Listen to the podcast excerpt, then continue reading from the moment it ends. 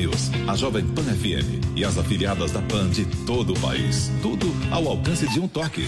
Baixe agora. É o do ícone vermelho. Disponível para todos os smartphones. Emissoras brasileiras da Rádio Pan-Americana. Pan. Jovem Pan São Paulo, AM ZYK 521, 620 kHz, FM 100,9 MHz. Jovem Pan News Brasília, ZYH 709, 750 kHz. Jovem Pan News São José do Rio Preto, ZYK 664, 900 kHz. Jovem Pan News Águas Lindas de Goiás, ZYR 232, 107,9 MHz e mais 80 afiliadas em todo o país. Você também pode ouvir a Jovem Pan no seu smartphone ou tablet através do aplicativo para iOS, Android e Windows Phone ou pelo portal jovempan.com.br. Jovem Pan, a rádio do Brasil. Jovem Pan. Pra cima deles, entrevistas, informação de bastidores. O time de comentaristas da Jovem Pan reunido para analisar os fatos da semana. Pra cima deles. Olá, uma ótima tarde para você. Seja muito bem-vindo. São 16 horas. Sexta-feira, e aí você sabe, é dia daquele nosso encontro marcado para repassar em revista os principais assuntos da semana, aquilo que foi destaque em Brasília, aquilo que foi destaque no noticiário político policial, porque no Brasil você sabe como as coisas são, né? Política e polícia caminham juntos também um pouco um pitaco de noticiário internacional. Este é o Pra Cima Deles desde já. Convido você a participar com a gente em todas as plataformas da Jovem Pan. Você pode usar a hashtag pra cima deles no Twitter. Tô de olho e daqui a pouco, inclusive, vou exibir os tweets de quem participou, quem mandou pergunta, quem mandou mensagem, quem quis passar só pra dar um alô. Você também pode participar do Pra Cima deles pelo WhatsApp da Jovem Pan. Vou jogar aí na sua tela para quem nos faz companhia pelo YouTube, pelo Facebook e pelo Twitter em imagens. O número é o 9 31 17 0620. De novo, 9 31 17 0620. Usando o DDD 011 aqui de São Paulo. Esse WhatsApp da PAN. Você manda mensagens em vídeo. Muito bem, quero saudar, falar um oi para a minha querida Ana Paula Henkel, que me faz companhia lá nos Estados Unidos. Tudo bem com você, Ana Paula do vôlei? Querido Silvio, meu querido amigo, autor de uns livros, um dos livros mais chocantes e verdadeiros que eu já li. Um prazer estar aqui com você hoje. Muito bem, Ana Paula, a gente tem muitos assuntos aí para tratar. Falaremos sobre um ministro do Supremo Tribunal Federal que andou aprontando. Falaremos eh, também sobre o vazamento a conta-gotas daquela, daquela conversa proibida, se é que ela existiu, não periciada. Há um assume daqui, o outro fala dali. A imprensa vai dando publicidade a essa carga roubada e eu arrisco dizer que a Vaza Jato, como eles batizaram, terá mais fases do que a verdadeira, a verdadeira operação que levou criminosos à cadeia. Daqui a pouco também teremos aqui no estúdio da Jovem Pan a economista Renata Barreto, o Augusto Nunes, por enquanto a Denise Campos de Toledo me faz companhia aqui. Denise, tudo bem com você também? Silvio, tudo bem? E antes da gente iniciar o nosso papo, eu quero chamar uma reportagem porque o governo Jair Bolsonaro completou 200 dias nesta semana. Acompanhe. Olha, o presidente Jair Bolsonaro aproveitou ontem comemoração dos 200 dias de governo para reafirmar o posicionamento ideológico e lembrar que quem está no governo ou pensa como ele ou deve se manter calado. O presidente criticou a utilização de recursos públicos para filmes que, segundo ele, façam ativismo. Avisou, inclusive, que não se pode admitir que recursos federais sejam utilizados, por exemplo, em filmes como o da Bruna Surfistinha que conta a trajetória de uma garota de programa. O presidente assinou o decreto que transferiu o Conselho Superior do Cinema, que é responsável pela formulação da Política Nacional de Audiovisual, do Ministério da Cidadania para a Casa Civil. Bolsonaro também explicou que mandou que fosse suspenso um vestibular que reservava vagas para transgêneros e pessoas não binárias. Segundo o presidente, o fato de ser um vestibular exclusivo significa que não tem espaço para quem for heterossexual. Quem veio trabalhar comigo sabia da minha posição. Não justifica nenhum ministro, por exemplo, pode ser contra a questão do armamento. Mas a minha linha foi a defesa, então ele que não se manifeste. Não posso ter um ministro falando favoravelmente ao desarmamento se a minha linha não é essa. Olha, com a presença de praticamente todos os ministros parlamentares e do presidente do Senado, Davi Alcolumbre, o presidente Jair Bolsonaro, ele comemorou aqui no Palácio do Planalto os 200 dias de governo. Uma das ausências mais sentidas foi a do presidente da Câmara, o deputado Rodrigo Maia. Na solenidade foram assinadas uma série de propostas. O projeto que prevê a coleta de dados sobre autismo no país a necessidade da chamada ficha limpa para quem for assumir cargos no governo, além da regulamentação da venda de produtos agroartesanais, como queijo, mel e embutidos. Até então, os produtos só podiam ser comercializados nos locais de origem. A ministra da Agricultura, Tereza Cristina, comemorou o que ela chamou de vitória. Havia no Ministério da Agricultura regras muito rígidas feitas para a grande indústria e, portanto, inadequadas para quem produz artesanalmente, que são geralmente os agricultores familiares, as pequenas cooperativas e as pequenas comunidades. O ministro-chefe da Casa Civil, Onix Lorenzoni, ressaltou a importância da mudança de cultura aqui dentro do governo brasileiro, inclusive na área econômica. Nós viemos para mudar. E essa mudança, ela é conceitual e no dia a dia dos nossos ministérios. O governo anterior acreditava, os governos que felicitaram o Brasil, que a saída para a prosperidade era através do consumo. Endividaram milhões e milhões de famílias brasileiras. O presidente voltou a afirmar que, com uma boa equipe, ele não precisa entender de tudo. Que ele precisa, na verdade, é agir como um técnico e orientar para onde deve ir o governo. De Brasília, Luciana Verdolim. Muito bem, essa, portanto, a reportagem da Luciana Berdolim, lá de Brasília, sobre os 200 dias de governo Jair Bolsonaro. A gente vai começar o programa de hoje falando um pouco sobre economia. Eu quero aproveitar aqui a minha colega Denise Campos de Toledo, Ana Paula Henkel conosco lá nos Estados Unidos também. Muito bem, Denise, de cara te pergunto, o que temos a comemorar ou não temos a comemorar nesses 200 dias de governo do ponto de vista da economia? Olha, de concreto, nada, viu, Silvio? Assim, de, de, reação que se imaginava. Na verdade, houve uma frustração muito grande com relação ao desempenho da economia. Desde as eleições, da virada do ano, se imaginava que a economia pudesse crescer uns 2,5% ou mais. Ah, só que a, acabou havendo um, um clima de, de, incerteza muito grande no campo político, aquele ruído todo entre o Congresso, o Executivo, o presidente Bolsonaro, que acabou ah, gerando mais dúvidas em relação à reforma da Previdência. A gente tem a reforma da Previdência como uma âncora de expectativas em relação à economia. Se não sai ajuste fiscal, se não sai a correção de rota das contas da, da Previdência, você não pode pensar em retomada para valer do crescimento. Então, veio uma frustração, o desemprego permaneceu num patamar muito alto, com baixo nível de investimentos. Então, você não teve uma correção de rota da economia no que se refere ao desempenho mesmo de atividade. Agora, de positivo, são todas as iniciativas para garantir um desempenho melhor mais à frente. Então, a gente tem a reforma da Previdência avançando e mesmo com todas as controvérsias, com mudanças que ocorreram no último momento, uh, e mesmo que os estados e municípios ainda não estejam nessa proposta, você tem um resultado importante já garantido que seriam os 900 bilhões. Se for assim até o fim, já estabelece essa confiança maior em relação à evolução das contas. Então, a partir daí, se pode ter uma atração maior de investimentos, uma disposição maior para investimentos no âmbito doméstico também Temos outras iniciativas, a questão da reforma tributária, que eu acho que o Congresso tem tido um papel até importante de sinalizar e fazer amadurecer a ideia de que a gente precisa de fato de uma reforma tributária, que não é só conversa, como sempre se falou, faz décadas que a gente ouve falar nisso, dessa necessidade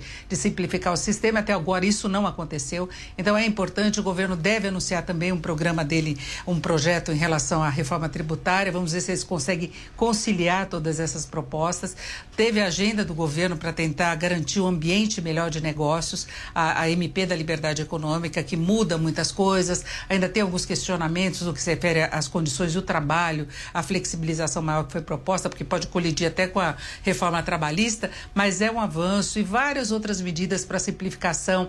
Tivemos a, a, a conclusão da questão do cadastro positivo, que há muito tempo vinha rolando, isso pode garantir alguma redução uh, do custo do crédito. Tivemos iniciativas por parte do Banco Central também para tentar cuidar dessa questão do spread bancário. Porque uma coisa é você ter uma taxa básica de juros num nível baixo.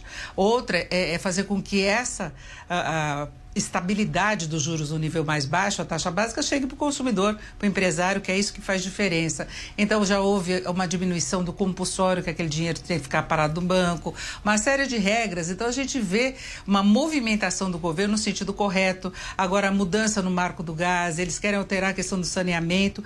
Então, mesmo que haja um atrito político muito grande, eu acho que o Congresso também tem trabalhado muito. Né? Então, caducou a MP que ia modificar o saneamento, em seguida já veio um novo projeto para tentar viabilizar essas mudanças, permitindo uma participação maior da, da iniciativa privada. Então, você tem agora mudanças ah, recentes, até nos últimos dias, a aprovação de novas regulamentações na questão do gás para tirar o monopólio da Petrobras, que é muito nocivo, não é que, que leva a ineficiência, baixo nível de investimentos, custo elevado do gás. Então, tudo isso cria uma expectativa muito boa mais à frente. Agora, para lidar no curto prazo, o governo veio com essa ideia do fundo de garantia, que na verdade é, é a confirmação de que a economia está crescendo pouco, que era precisa de oxigênio de curto prazo.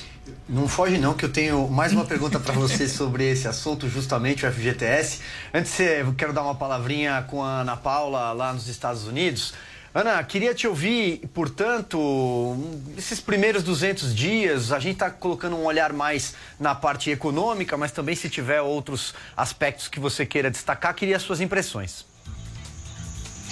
Eu acho que a parte econômica é, é, o, é o mais urgente, né? Apesar do governo ter sido eleito também com uma, um discurso uh, ideológico, em costumes, uh, o nosso sufoco estava mesmo na parte econômica.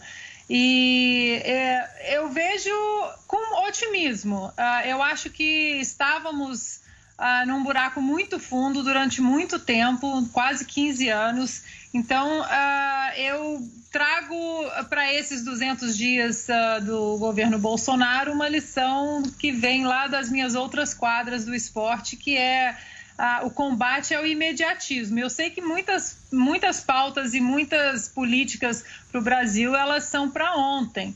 Mas de onde vínhamos, eu acho muito difícil medidas concretas acontecerem em, em, seis meses, em 200 dias. Então eu vejo com otimismo, acho que 2019 ele foi usado mais para uma limpeza geral. Uh, acho que o Brasil ele, ele mudou a, o perfil aqui fora. Os Estados Unidos hoje e outras uh, nações, como o Canadá, por exemplo, outras nações na comunidade europeia, acho que já enxergam o Brasil como um, cenário mais positivo para investimento. Uh, mais ou menos um, uns 10 dias saiu um longo artigo na revista Forbes sobre a retomada econômica do Brasil, os, os cenários positivos do Brasil. A gente, lógico que a gente quer mais, né? A gente vinha de uma, de uma dificuldade econômica e de um cenário muito obscuro, então a gente sempre quer mais mas eu acho que esses 200 dias eles estão sendo usados como uma limpeza. Uh, a gente vê que algumas coisas positivas elas estão acontecendo, como a Denise muito bem colocou, a MP da Liberdade Econômica, eu acho que vai ajudar muito a, a impulsionar uh, uh, muitos setores no Brasil. E agora eh, a torcida fica, a reforma da Previdência ficou ali na casa dos 900 uh, bilhões, que a gente estava muito preocupado em relação ao tamanho da desidratação que ela sofreria com os destaques. e agora torcer para a reforma da, da, da, da a reforma tributária, né? Acho que seria uma reforma importantíssima, embora alguns senadores e deputados já afirmam que nenhum dos textos, até agora são dois textos correndo, talvez tenhamos um terceiro, nenhum texto se refere a corte de impostos, infelizmente. Mas vamos aguardar que essa reforma tributária venha também o mais rápido possível. Isso é verdade. Seguindo ainda no campo da economia, eu quero dar as boas-vindas a Renata Barreto, economista. Tudo bem, Renata? Obrigado por você estar aqui com a gente. Obrigado você, desculpa o atraso. Sexta-feira, São Paulo. Sexta-feira, São Paulo, o trânsito. Olha, meu amigo, você que nos assiste de outros estados, de outras cidades, vocês não imaginam o que é o trânsito caótico da cidade de São Paulo. Olha só, Renata, a gente exibiu aqui uma reportagem da Luciana Verdolin lá de Brasília. O governo fez um ato, né? Fez um evento para os 200 marcar os 200 primeiros dias de governo falou-se muito de economia nesse né, durante essa, essa esse ato. E Uh, eu queria, primeiro, evidentemente, uma análise sua para o que, que, deu certo, o que, que, não deu certo, a mesma pergunta que eu fiz para Denise Campos de Toledo e para Ana Paula Henkel. E na sequência, eu já vou introduzindo aqui um outro tema e depois a Denise quero ouvi-la também, que é a questão do FGTS. É aguardada para quarta-feira uh, mais uma cerimônia, o anúncio da liberação do Fundo de Garantia por Tempo de Serviço, FGTS, ativo, contas ativas, uma tentativa de aquecer a economia. Pois bem, houve na, durante a semana alguns ruídos. Por exemplo, as construtoras é, reclamaram, responsáveis por 4,4% do PIB do país, se queixaram por quê? Porque esse, esse dinheiro né, uh, é usado a juros baixos, vamos dizer assim. Mas então eu vou passar a bola para as especialistas em economia e saber o que elas acham dessa medida que deverá ser anunciada na quarta-feira. Renata. Ah, vamos lá. É, bom, em relação à FGTS, acho que uma boa medida a, a, a retirada né, e a, a, possibilidade dessas pessoas utilizarem o dinheiro do FGTS. Tem uma pequena parte, porque, como você falou mesmo, pela, pela insistência da, da, da, dos, das construtoras desse setor, vai ser só uma parte que vai ser liberada. Então, para quem tem a saldo acima de 10 mil reais, por exemplo, são só 10% que vai, ser, é, vai poder ser utilizado. Ainda tem o, o, o, o anúncio oficial, mas basicamente vai ser isso. Mas, é, na minha opinião, o FGTS é uma coisa que deveria ser liberada completamente. Hoje são 8% do salário dos trabalhadores é, que são direcionados para o FGTS, para esse fundo. Foi criado na era petista um fundo para a gestão de parte desse recurso é, e que deu muito prejuízo já, até porque boa parte, mais de um terço desse dinheiro estava alocado até 2016, 2017 em empresas da Lava Jato.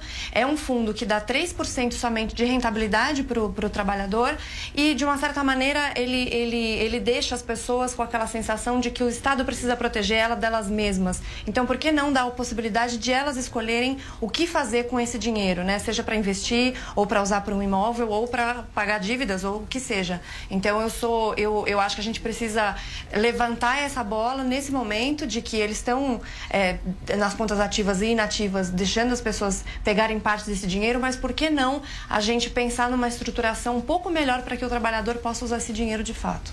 Denise, repito para você a pergunta e, inclusive, queria saber se você acha que outros segmentos também podem é, se rebelar, entre aspas, como aconteceu com as construtoras, né? Que utilizam, repito mais uma vez, esse dinheiro do FGTS para a, as moradias a juros baixos. Não, eu acho que o principal setor que poderia sofrer algum efeito é exatamente a construção, porque você tem tanto financiamento que é direto para a, a, o setor e para o consumidor que vai comprar o imóvel financiado, como você do, tem do programa Minha Casa Minha Vida, né? Que no começo deste ano já teve até atrasos na liberação de recursos. Isso acarretou problemas para o setor da construção. Tem consequências, não é para o setor em, em si, as construtoras que vão ganhar ou não com isso. Você tem uma consequência em nível de atividade e emprego, né? Porque é um setor que tem uma cadeia muito grande, que tem um, um, peso importante, inclusive quando você fala em recuperação de atividade, passa muito por isso. Eu acho que até a, a iniciativa aí que também foi anunciada nesta semana de uma redução de financiamento e custo de financiamento da Caixa pode ter relação com isso, a preocupação do governo de estimular mais esse setor da construção, poder agilizar, ele quer dar outros tipos, de, outras opções de financiamento. Né? Então, eu acho que a construção tem essa garantia, eu acho que, como a Renata estava colocando, essa liberação do fundo de garantia, eu acho que ela é de difícil se pensar hoje, exatamente pela, pela ligação que tem dos recursos com o crédito imobiliário. Né? Então, você não criou ainda uma outra opção para você ter funding para os negócios, para você poder custear programa habitacional, para você poder baixar. Depende muito ainda do fundo de garantia. Agora, essa liberação acho que vai ser muito bem-vinda no curto prazo é? e não para investimento. Eu acho que as pessoas vão sacar para poder consumir uma maior parte, né? Porque até vai ser uma deve ser limitado mesmo, porque não exatamente para não comprometer o fluxo de recursos para a construção, para o crédito imobiliário. Então as pessoas estão assim, desemprego muito alto, a, a, a subutilização chega a um quarto da população, houve empobrecimento porque o PIB tem tido variações menores do que o crescimento populacional. Nós viemos de uma recessão histórica, então na média aumentou a pobreza do país, houve esse empobrecimento. Então acaba cobrindo, né? Leva mais consumo, mais atividade é exatamente o objetivo do governo. Do ponto de vista, é, com um olhar até político, vamos dizer assim, qual é a opinião de vocês? Depois também vou passar a bola lá para Ana Paula, que nos acompanha em imagens, ela está lá nos Estados Unidos. Do ponto de vista político, na opinião de vocês, como é que cai é, esse anúncio na semana que vem, até porque algumas pesquisas de opinião apontaram ao, já queda na popularidade do presidente, Renato. Acho que do ponto de vista político é bom para ele, porque obviamente mais dinheiro no bolso das pessoas influencia, com certeza, hum. mas eu acho que isso ainda é, um, é, um, é, algo muito pequeno, considerando que as pessoas esperam. Existe uma expectativa muito grande em relação à, à reforma da Previdência e o que, que vai acontecer depois disso. A gente tem reforma tributária e várias outras coisas que tem que acontecer, mas do ponto de vista político, político, para ter uma diferença realmente gritante da popularidade dele, as pessoas têm que começar a sentir no bolso. Isso só vai acontecer depois que a economia começar a andar, como a Denise falou, a gente está vindo de um, de um cenário muito ruim. Então, se ele conseguir ter essa, as aprovações, a gente tem uma expectativa de que a Câmara aprove a reforma da Previdência de novo no segundo, segundo turno e depois vá para o Senado. Se, da mesma forma que a Ana Paula falou, se a gente conseguir essa economia de 900 e poucos bilhões, o governo estima 933, mais ou uhum. menos, é, a gente vai ter de fato melhora na economia, porque o FGTS o que vai causar é algo muito pontual, é, que vai melhorar de repente o consumo naquele momento, mas para melhorar a popularidade mesmo, algo mais substancial tem que acontecer. Agora, se eles tiveram uma novidade agora, até foi a proposta do ministro da, da Economia, Paulo Guedes, de liberar um pouco todo ano. Então, pequenas doses, sem comprometer essa questão da construção, até que haja uma, uma alternativa mesmo. E ele reconhece, é o dinheiro do trabalhador uhum. que voltaria para o trabalhador. Então, ele falou, eu, eu, conversei com ele depois dessas medidas do adiamento, e ele falou que ele não quer garantir um voo de galinha. Então, ele falou, todo ano teria uma liberação, mas aí o cálculo precisa ser muito mais preciso para você não ter outras consequências. Porque eu lembro que na época que o Temer liberou, por exemplo, você, houve atraso na liberação de contrato que já estava assinado. Né? A Caixa não conseguia liberar, atender o fluxo e que não estava tão aquecido assim porque faltou, né? houve descasamento. Muita gente sacou dinheiro, porque naquela época houve toda a liberação né? total das contas inativas. Então, o, a, o volume que fez muito mais diferença nas contas do fundo. Agora, eles não querem cometer o mesmo erro. Deixa eu colocar então mais um tema aqui na nossa roda, que foi notícia ao longo da semana e quem vai começar comentando é a Ana Paula Henkel, Ana Paula do vôlei, que está lá nos Unidos, porque é para lá que o presidente Jair Bolsonaro pretende mandar o seu filho, o deputado federal Eduardo Bolsonaro, para comandar a embaixada brasileira. Isso causou enorme ruído aqui no Brasil, Ana. Você acompanhou, você inclusive estava participando dos Pingos até a semana passada. Queria saber o que, que você acha dessa indicação do filho do presidente para comandar talvez a maior, a principal embaixada do ponto de vista estratégico, inclusive para a gente aqui no Brasil. Silvio, uma indicação desnecessária, né? Ah, eu acho que tem já tantas brigas e tantos embates né, que o governo tem que travar na Câmara, no Senado, reforma da Previdência e articulações e reforma tributária sem, sem desidratação e cenário econômico e planos uh, ah, para o futuro do Brasil, que eu acho que é abrir, é abrir uma, uma, uma, uma defesa ali desnecessária, a, abrir uma, colocar uma vidraça de vidro muito fino e desnecessária e colocar um certo ruído no debate público desnecessário. Acho que por mais que Eduardo Bolsonaro uh, tivesse toda a capacitação diplomática para atender esse cargo numa das embaixadas, se não a embaixada mais importante uh, do Brasil, que é aqui em Washington, nos Estados Unidos, ah, é, é, é colocar pimenta num debate desnecessário. Uh, criticamos quando o filho do general Mourão foi promovido dentro do Banco do Brasil e ele, que era um funcionário já de carreira dentro do, do próprio Banco do Brasil. Uh, e é, acho que se há outras coisas uh, em pauta muito mais importantes do que isso, acho totalmente desnecessário uma indicação. A gente quer que esse, que esse governo dê certo, acho que a gente está vivendo uma janela política ímpar e única e talvez que não volte tão cedo se a gente não co começar a consertar alguns cenários políticos e econômicos agora nesses próximos quatro anos. Então, é, eu acredito que é uma indicação desnecessária e principalmente para quem quer que esse governo dê certo, é abrir uma porta de críticas uh, totalmente, a palavra é essa, desnecessária no momento. Ana Paula, estou 100% de acordo com você. Não, e, aliás, isso acontece muitas vezes. Eu vou precisar fazer uma janela comercial. Antes, quero me despedir e agradecer aqui a presença da Denise Campos de Toledo nesse primeiro bloco, especialista em economia. A gente tratou dos principais assuntos, creio eu, desses 200 dias, né? Já que o governo resolveu criar essa marca É, de 200 falamos de dias. reforma, fundo de garantia é isso, é o que está na agenda agora de curto prazo. Denise, muito obrigado. Você já está no terceiro programa hoje. sei, já, o Jornal né? Jovem Pan, Economia em Foco, agora a participação aqui na economia é isso. A gente vai para uma rápida janela comercial. Na sequência, estamos de volta e Augusto Nunes também estará aqui conosco. Até já. Você está ouvindo Pra Cima Deles. Jovem Pan. Tigo 5X da Caoa Sherry, o SUV dos SUVs. Vencedor dos dois principais comparativos de 2019, superando Audi Q3, Honda HRV, Hyundai Creta e Jeep Renegade. Com freio elétrico auto-hold e central multimídia de 9 polegadas. Versões a partir de 86.990 reais. Consulte condições em d21motors.com.br. Venha fazer um test drive em uma concessionária Caoa Sherry D21 Motors. No trânsito, dê sentido à vida. Jovem Pan News, News, News. O Planetário do Ibirapuera vai ter uma programação especial para celebrar os 50 anos da chegada do Homem à Lua. O espaço, localizado na zona sul de São Paulo, recebe a exposição Lua à Vista 50 anos do primeiro passo. Com a ajuda de maquetes e cartazes, a mostra explica o contexto da corrida armamentista que possibilitou a construção dos foguetes e módulos espaciais. O diretor do planetário, João Eduardo de Souza da Fonseca, destaca que os visitantes vão poder se sentir na própria missão Apolo com óculos de realidade virtual. Você vai poder também ter essa, essa experiência da realidade aumentada, de ver um pouso na Lua, ver como é uma viagem na Lua, é, experimentar essa, essa visão de como seria estar na Lua. Durante o período da exposição, a cúpula do planetário vai funcionar normalmente. E ela oferece uma oportunidade cada vez mais rara aos moradores de uma grande cidade que nem São Paulo. Além da poluição do ar, o nosso céu tem muita poluição luminosa.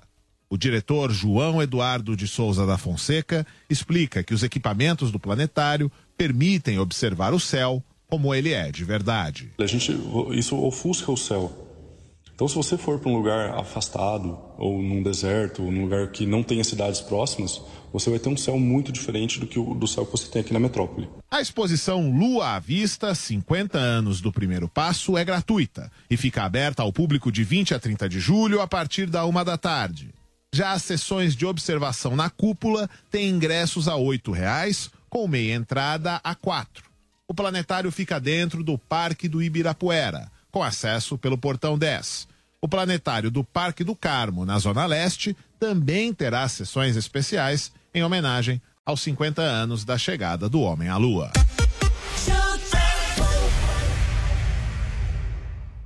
Ouça a Jovem Pan a toda hora e em qualquer lugar.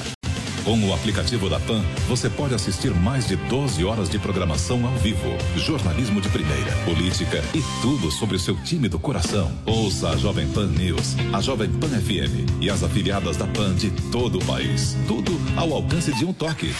Baixe agora. É o do ícone vermelho, disponível para todos os smartphones. Pra cima deles. Pra cima deles. Jovem Pan. Estamos de volta com o Pra Cima deles, segundo bloco a partir de agora. Você sabe, aquela nossa resenha semanal, nosso bate-papo, quando a gente recupera, passa em revista os principais assuntos da semana, aquela hashtag que foi destaque, aquele arroba que você deu bloco, se não deu tempo, vai lá. E eu também, nesse segundo bloco, tenho a companhia do meu parceiro Augusto Nunes. Tudo bem com você, Augusto? Tudo bem, Silvio. Prazer estar aqui. Segue com a gente a Renata Barreto, economista, e também a Ana Paula Henkel, a Ana Paula do vôlei lá nos Estados Unidos. E olha só, o tema do nosso segundo bloco é o seguinte: uh, o presidente do Supremo Tribunal Federal, ministro Dias Toffoli, foi notícia ao longo da semana sozinho, em pleno recesso do Judiciário. Atendendo a um pedido do senador Flávio Bolsonaro, ele suspendeu o andamento de processos que envolvam eh, dados compartilhados pelo COAF, essas letrinhas que vocês eh, já se acostumaram, que faz o controle financeiro do país, também a Receita Federal. E aí hoje.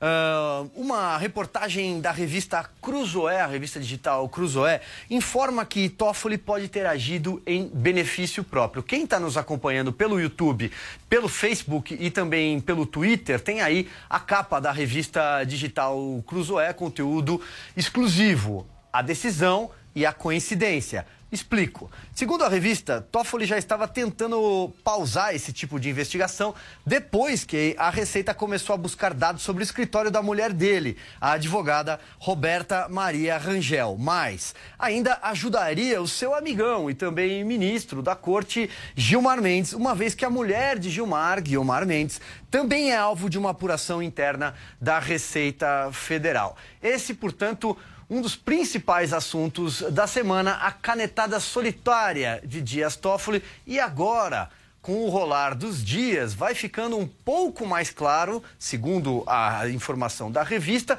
qual teria sido a motivação, a real motivação do ministro Dias Toffoli. Então, eu abro a roda nesse segundo bloco com o decano deste programa, Augusto Nunes.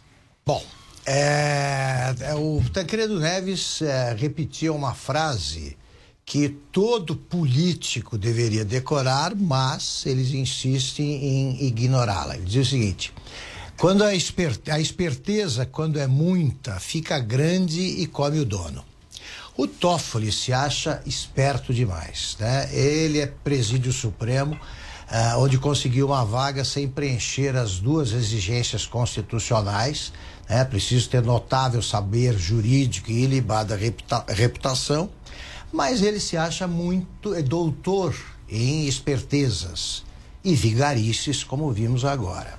Eu imaginava que ele tinha feito uma jogada política uh, que, que, que, resumidamente, seria a seguinte: ele aproveitaria a oportunidade de absolver, de absolver, não, de livrar de investigações o filho do Bolsonaro, uh, neutralizaria e neutralizaria qualquer reação dos bolsonaristas militantes a aos benefícios que futuramente ajudariam seus amigos, os demais envolvidos alvos né, de investigações ah, que contam com a participação desses órgãos de fiscalização, COAF, Receita Federal e tal. Agora, com as informações da revista ah, Cruzoé, é, percebe-se que ele quis também, veja o tamanho da esperteza, beneficiar a própria mulher e a do seu melhor amigo, né? Ele se dá tão bem com o Gilmar Mendes,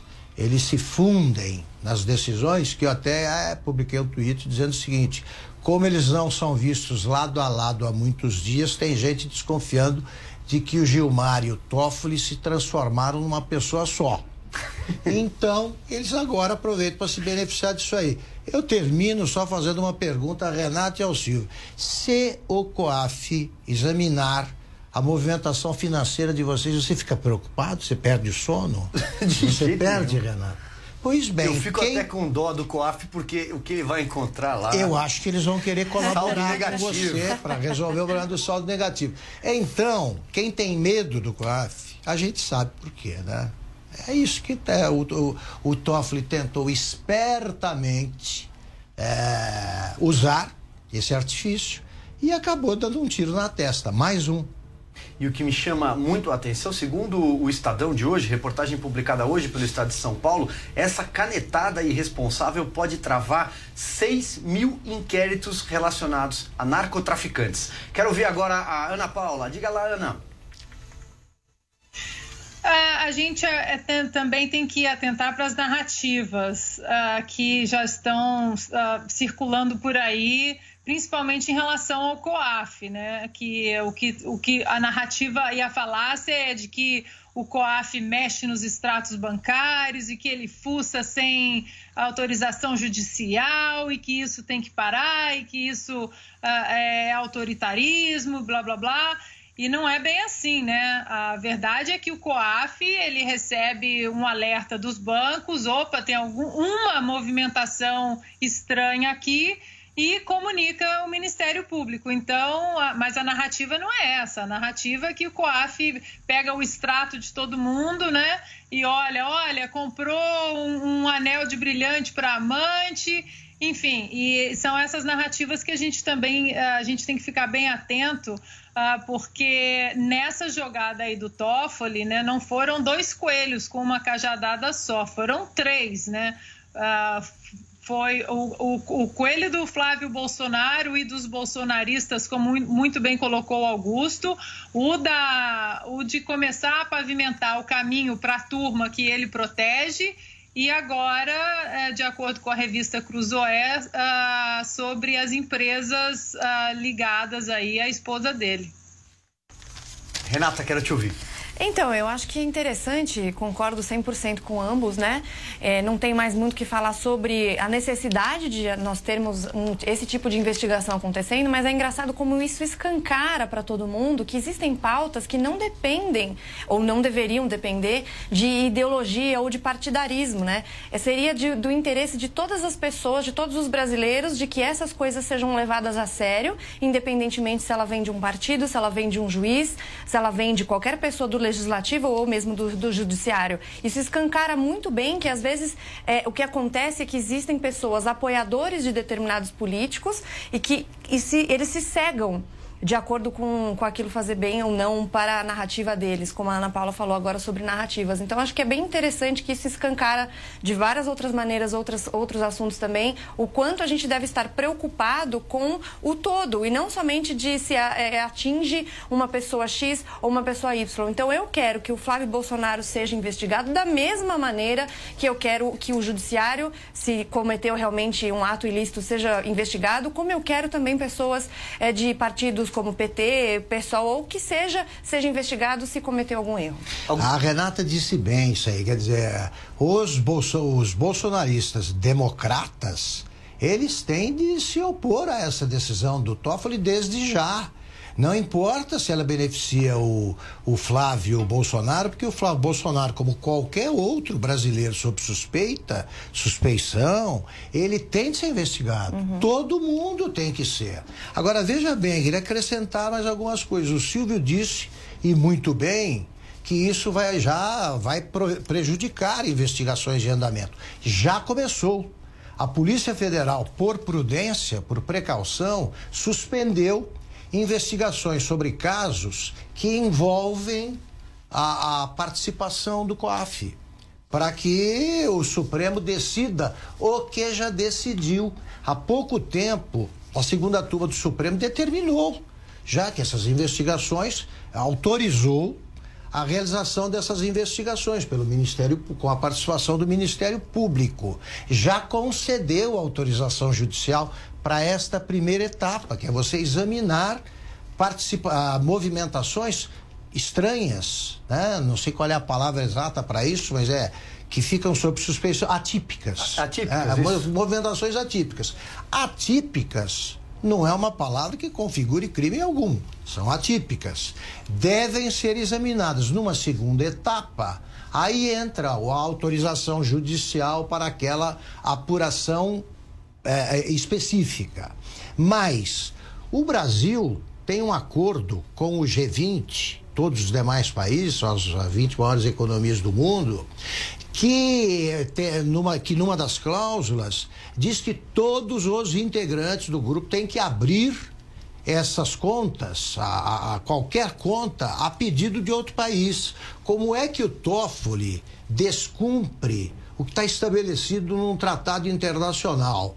Ele, se, se não tivesse sido reprovado duas vezes no concurso para ingresso da, da magistratura paulista, o que mostra que ele é incapaz de ser juiz numa cidade como Taquaritinga, onde eu nasci, é, é, ele, ele não pode presidir o Supremo, porque ele não sabe nada, nem de tratado, nem das decisões já tomadas e pelo Supremo, decisões colegiadas, que sempre têm de prevalecer sobre essas chamadas decisões autocráticas, que isso sim lembram regimes totalitários. Exatamente. Olha só, quem nos acompanha pelas redes sociais, eu tô de olho aqui, ó, meu celular à mão, olhando tudo que vocês estão escrevendo nas diferentes plataformas que de, de exibição desse programa, pede que a gente comente um pouco sobre a Vaza Jato, esse termo que eu nem gosto, mas que foi cunhado pelo por os receptadores de carga roubada. Esse é o termo que vocês gostam que eu uso e quem tem dado chancela a isso, inclusive veículos é, de grande expressão nacional. Nesta semana, o site Intercept não divulgou ainda aquele lote semanal que promete divulgar a conta gotas, né? Acho, creio eu, que a Vaza Jato terá mais fases do que a Lava Jato, do que a, a investigação que colocou bandidos de colarinho branco na cadeia. Ana Paula, queria então uma visão geral sua para a gente atender a quem está nos acompanhando. O pessoal quer que a gente comente sobre esse tema. Saíram notícias nos últimos dias, já quase uma semana, né? O procuradores que pegaram ingresso para parque aquático, o Sérgio Moro que comandava ou não a operação. Vamos, vamos lá, vai, vou passar a bola para você aí, sem muita pauta. Ou seja, é uma grande revista de fofoca que virou o, o, o Interprete, né? Como diz nosso querido Alexandre Borges, não é mais Intercept, é uma revista de fofoca. O Brasil parou para ouvir eh, esse conta-gotas panfletário, né? Eh, acho que nem isso não é nem jornalismo, é militância. Ah, o, que, o que é muito impressionante eh, é que a Lava Jato ela incomoda e incomoda muito. Eu sempre comento com o Augusto que, se Deus quiser, a Lava Jato vai chegar no esporte. Ele fala, não, tomara que chegue no jornalismo, e eu falo, não, deixa chegar no esporte primeiro. E, e a Lava Jato, ela moldou de uma certa forma, a nova cara do Brasil aqui fora, né? o novo perfil do Brasil. Antes era um perfil de um país do terceiro mundo, ah, completamente enterrado em corrupção e o império da impunidade sempre dominando, e a Lava Jato mudou essa cara do Brasil aqui fora. Hoje o Brasil é visto como um país que combate a corrupção, Uh, um país que quer que o império da lei seja um dos pilares fortes ali da, de uma democracia mais sólida. E isso atrai, atrai investidores e uh, até alimenta o nosso campo econômico, você olhando num, num cenário mais amplo. Agora, o que a gente vê é que a Lava Jato foi longe demais, realmente. A Lava Jato foi longe demais. Atingiu 37 países, está pegando muita gente grande. E eu vi recentemente a última conversa e eu achei de um teor assim tão infantil. Ou seja, eu converso com o Silvio, nós falamos do Augusto, mas o Augusto que tem que prestar contas. É, é inacreditável, virou uma grande eh, panfletagem e nada mais que isso. Acho que a gente tem que começar a tocar eh, a vida sem ficar aguardando esse conta-gotas eh, que de jornalismo não tem nada. Também acho de jornalismo não tem nada, até porque o que o Intercept faz não é jornalismo, é militância política. É importante a gente separar isso. E isso causa aflição na população, isso mexe com mercados. Tem que ter muito juízo para continuar divulgando informações privadas né, dessa forma como estão divulgando. Mas isso, opinião minha, pessoal. Renata, quero te ouvir, portanto. Bom, eu concordo que é militância, isso ficou muito claro com as edições que houve nas, nas, nas conversas que foram divulgadas. O que foi divulgado até agora não é em nenhum momento algo grave, algo que tire a legitimidade da Lava Jato ou mesmo altere ou tenha que ser alterada qualquer pena, né? Que isso que é mais importante, né? A parte militante do Brasil é, é que, que que fique ouvindo o, o, a interprete, né, digamos, que fica dando ouvidos a esse tipo de coisa, é, na realidade só quer uma coisa que é a, a, a, liberdade do Lula ou coisa do tipo, sendo que isso não tem nada a ver, ele foi condenado em várias instâncias, quer dizer, é uma coisa totalmente fora. E mesmo a própria Lava Jato, ou mesmo a índole das pessoas que fazem parte dela, do, do e o Moro, que são as pessoas que estão mais em voga agora, em nenhum momento isso fica abalado. Então é realmente um conta-gotas que prejudica é, quem dá ouvidos a isso. Acho que está na hora da gente é, passar e, e ir para frente, porque isso não, isso é muito, para mim é muito claro que é orquestrado contra a Lava Jato e talvez até uma nuvem de fumaça aí para outras coisas ou tentativa de obstruir assuntos importantes. A gente tá, teria que estar tá discutindo muito mais com a sociedade reforma tributária, a própria reforma da previdência que tem aí novas votações e outras várias reformas que vai ajudar todo mundo do Brasil e a gente está discutindo coisinha pequena de que que o Deltan falou com o Moro e coisas pequenas na, na, na intimidade deles que por sinal eu deixo muito claro aqui que o Moro é um santo, né? Porque chamar alguém de tonto no privado, se alguém for olhar meu WhatsApp, vai ver coisas bem mais cabeludas. Então eu vou esconder, eu já, já escondi o celular aqui, o meu, o meu. Não Melhor não ver, né? Exatamente. E até só para fazer um complemento no seu comentário, é, belíssimo comentário, Renata, porque é o seguinte: é, isso a conta gotas ah, vamos votar a reforma da Previdência. Solta um trechinho. Ah, vamos votar no segundo turno da reforma da Previdência. Pode marcar a data, vamos soltar mais um trecho. Sem dúvida. Ah, vai aprovar o pacote anticrime. Não, esse não vai aprovar porque deputado e senador não anda, não tem vergonha na cara para tocar esse projeto para frente. Augusto, queria usar a sua experiência. Você que dirigiu quatro ou cinco redações? Quatro eu me lembro aqui de é, cabeça, mas. Dirigi cinco é. redações. Pois é, é nas redações que eu passei, uma lição que eu sempre carreguei aí nesses tenho 20 anos de redação. É, furo não se guarda. Claro. Furo é a matéria-prima do jornalismo, é a alma do repórter. O repórter quer chegar ao furo, ele quer chegar àquela informação. E o furo, os meus editores sempre me orientaram que furo tem pressa. Furo tem que ser publicado. Primeiro, pelo sucesso da própria publicação. E segundo, porque ele foi obtido em prol do bem público. Então ele tem que ser divulgado logo. Se o Intercept. E terceiro, alguém pode ficar sabendo dessa notícia nas horas em que ela permanece engavetada. Pois é. Agora, Também se, tem. Se, outra, se o, outra publicação. Se os interceptadores é, dessa carga roubada têm ali alguma bala de prata, para usar a expressão que todo mundo gosta, por que guardar? Você não pode guardar o mais importante. Ela é que abre é, ela é a primeira manchete. Primeira manchete. Se há alguma coisa explosiva, isso aí já teria saído. Não sai. Então, vamos lá. Não eu sai já... e, e, só para terminar, não sai e guardar essa informação como uma carta na manga, manga como um super trunfo, é de uma irresponsabilidade com o país gigantesca. Exatamente. Eu, eu uh, dirigi é, essas publicações todas e como diretor de redação eu supervisionei diretamente ali mais de 10 mil primeiras páginas. Eu jamais faria isso, não publicaria, primeiro como diretor, não publicaria em série por causa disso. Isso é, é, é um atentado ao jornalismo, porque é subestimar o leitor, é manipular o leitor, é sonegar informações. É, e essa série, sobretudo, essas revelações aí que são. É, não, não foram periciadas, elas estão sob suspeita e mais, foram obtidas criminosamente. O único crime patente nessa história toda é o que marca a obtenção ilegal de provas por meios ilegais. Bom.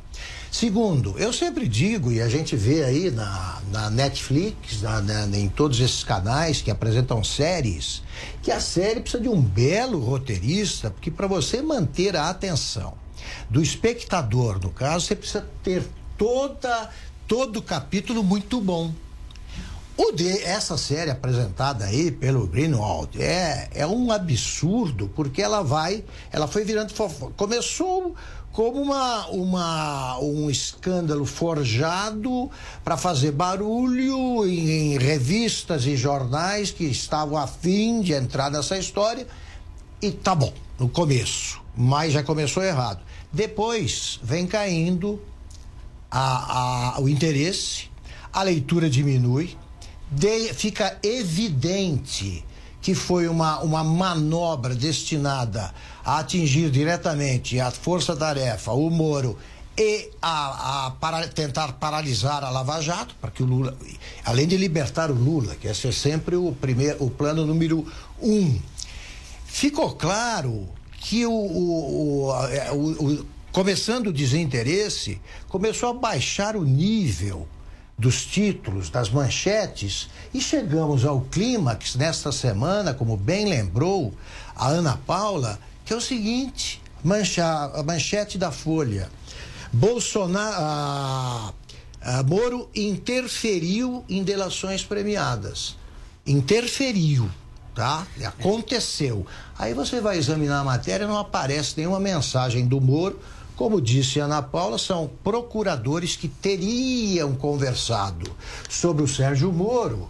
E a conversa só mostra que o Moro é um juiz rigoroso. Porque baseados, digamos que as informações sejam verdadeiras, baseados em decisões anteriores do Moro, eles dizem: olha, ah, ele não vai aceitar um acordo que seja brando com o réu, o que deve fazer qualquer juiz sério. Baseados nisso, eles discutem: olha, vamos botar aqui a punição do, do colaborador, ah, que é o delator, chame como quiserem. Ele, ele não pode ser tido como inocente. Ele merece mais brandura porque colaborou. Mas ele tem que ser punido. E o Moro punia com pelo menos um ano de prisão. É a mesmíssima coisa que os procuradores conversaram o seguinte: olha, é, acho que a Lava Jato vai aumentar essa pena ah, aplicada pelo Moro, baseados nas decisões anteriores do TRF, que aumentava a pena em segunda instância. O Moro, que nem aparece na, na conversa, Já foi ele entrou numa história que é- é. vale repetir o que disse a, a, a Ana Paula. Você, Silvio, né, Renato e eu tratamos da Ana Paula. Ela falou, acho, acho que a Ana Paula vai falar dos Estados Unidos, porque ela está lá, né? Vai entrar no ar a tal hora, que foi combinado, e aí a Ana Paula é chamada a se explicar. Isso aí é uma delinquência jornalística que eu nunca pratiquei, nunca permiti, e se tivesse algum envolvimento com quem tá- está fazendo isso, eu me sentiria envergonhado como profissional. Mais um assunto aqui no PIC, no nosso Pra Cima deles. Por falar em delação, o jornal O Globo publica hoje trechos de mais uma delação premiada, homologada pela Justiça, evidentemente, do ex-ministro Antônio Palocci, ele que era o dono da chave, né, do cofre do PT, responsável pela interlocução com bancos, com empreiteiras e por aí vai. O que a reportagem indica é que Palocci afirmou eh, que bancos repassaram 50 milhões de reais a campanhas do PT em troca de favorecimentos dos governos Lula e Dilma. Segundo o jornal, Palocci citou casos envolvendo Bradesco, Safra, BTG Pactual, André Esteves, Itaú, Unibanco e Banco do Brasil. Ana Paula, vamos lá, vamos girar um comentário rapidinho de cada um, já na reta final desse nosso programa. Acho que a gente pode voltar à, à ideia que estamos tentando implementar no Brasil de um Estado mínimo, né? Porque hoje o Estado é tão grande, o elefante é tão é, inchado, gordo e grotesco que as, as, as garras elas estão para todos os lados e atingem também o setor público. Então, enquanto a gente não focar em diminuir o tamanho do Estado, ah, seremos escravos dessas armadilhas aí. Registro que, conforme a reportagem, evidentemente os bancos negam todas as informações. Renata Barreto. Bom, primeiro que isso acaba um pouco com a narrativa de que outros governos que não os de esquerda, que não o petista, beneficiaria bancos. A gente sabe que foi justamente o contrário. Primeiro porque eles lucraram muito durante a era petista e, e não é nenhuma surpresa para mim se isso for confirmado como verdade, pagamentos de propinas, etc. Até porque, como falou a Ana Paula, durante quase 16 anos e também de antes, mas durante esses 16 anos as garras do Estado foram para absolutamente tudo. E iriam com certeza para os bancos que são é, é, muito comandados e, e, e têm uma, uma eh, diretriz muito clara que eles querem ganhar dinheiro, não importa qual seja o, o, o governo, né? Então, para mim, não faz muito, não é nenhuma surpresa, não me, não me surpreenderia nem um pouco de descobrirem mais coisas ainda. Augusto, rapidamente, quanto mais Palocci fala, mais complica. E o primeiro efeito colateral muito bem-vindo é que a Lava Jato não pode parar e não vai parar. As revelações têm. Eu espero que desta vez os uh, jornais, a imprensa aí, de modo televisão, todo mundo aí, o jornalismo brasileiro trate de mais destaque, é o que disse o Palocci, por em vez de ficar destacando essas fofocas, né, perdendo espaço com eles. Há pouco tempo, Palocci contou que só no BNDES, na área, na roubalheira envolvendo o BNDES, foram pelo ralo 500 bilhões de reais. Isso é metade do que será economizado em 10 anos com a reforma da Previdência, para você ter uma noção do que fizeram os quadrilheiros liderados pelo Lula né? e, e pelo pessoal aí do PT. Dessa vez tem que tratar disso. Isso sim é sério. E prova também, para encerrar, que o Lula, fantasiado de pai dos pobres, ele agiu como a mãe dos ricos, né? Sempre. Muito bem, hora de dar uma espiada. Quem mandou mensagem, quem fez esse programa com a gente? Vamos lá, produção. Pelo Twitter, a Priscila Tomás, o programa Nota Mil e imperdível de toda sexta. Obrigado, Priscila. Mais um, mais um. Ah, pra cima deles está tipo Vingadores. a Palmira falando. Daqui, 3, 2, 1 e teremos memes na internet da gente de Vingadores. Sempre um prazer assistir você, o seu Augusto e as queridas Ana Paula e Renata Barreto, Sérgio César. Quem mais? A Rosana, a Renata Barreto foi uma grata surpresa na participação dela no Pingo certa vez. Que bom poder vê-la ao lado dos demais. Augusto Silviana, fala pra Renata criar um Twitter, perde o Gabriel Santiago. Olha só, mais um, dá tempo? Muito bem, muito bem. Muito obrigado para você que participou aí com a hashtag pra cima deles pelo Twitter. Eu também espiei aqui os comentários pelo Facebook. Nosso, esse programa é exibido ao vivo pelo nosso canal no YouTube. Renata Barreto, muito obrigado pela sua presença. Eu que Volte mais vezes, Sempre nossa bom estar ministra aqui. da Economia.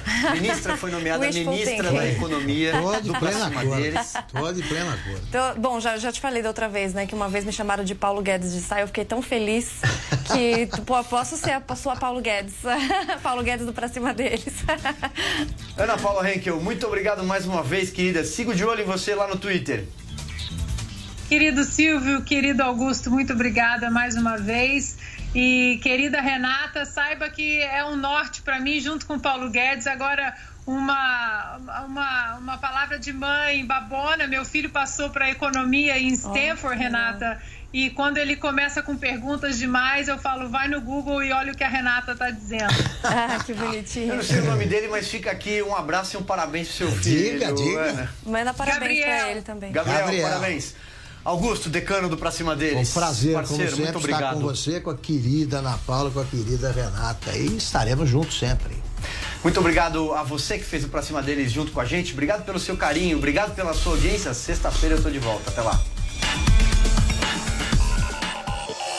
Pra cima deles. Pra cima deles. Jovem Pan.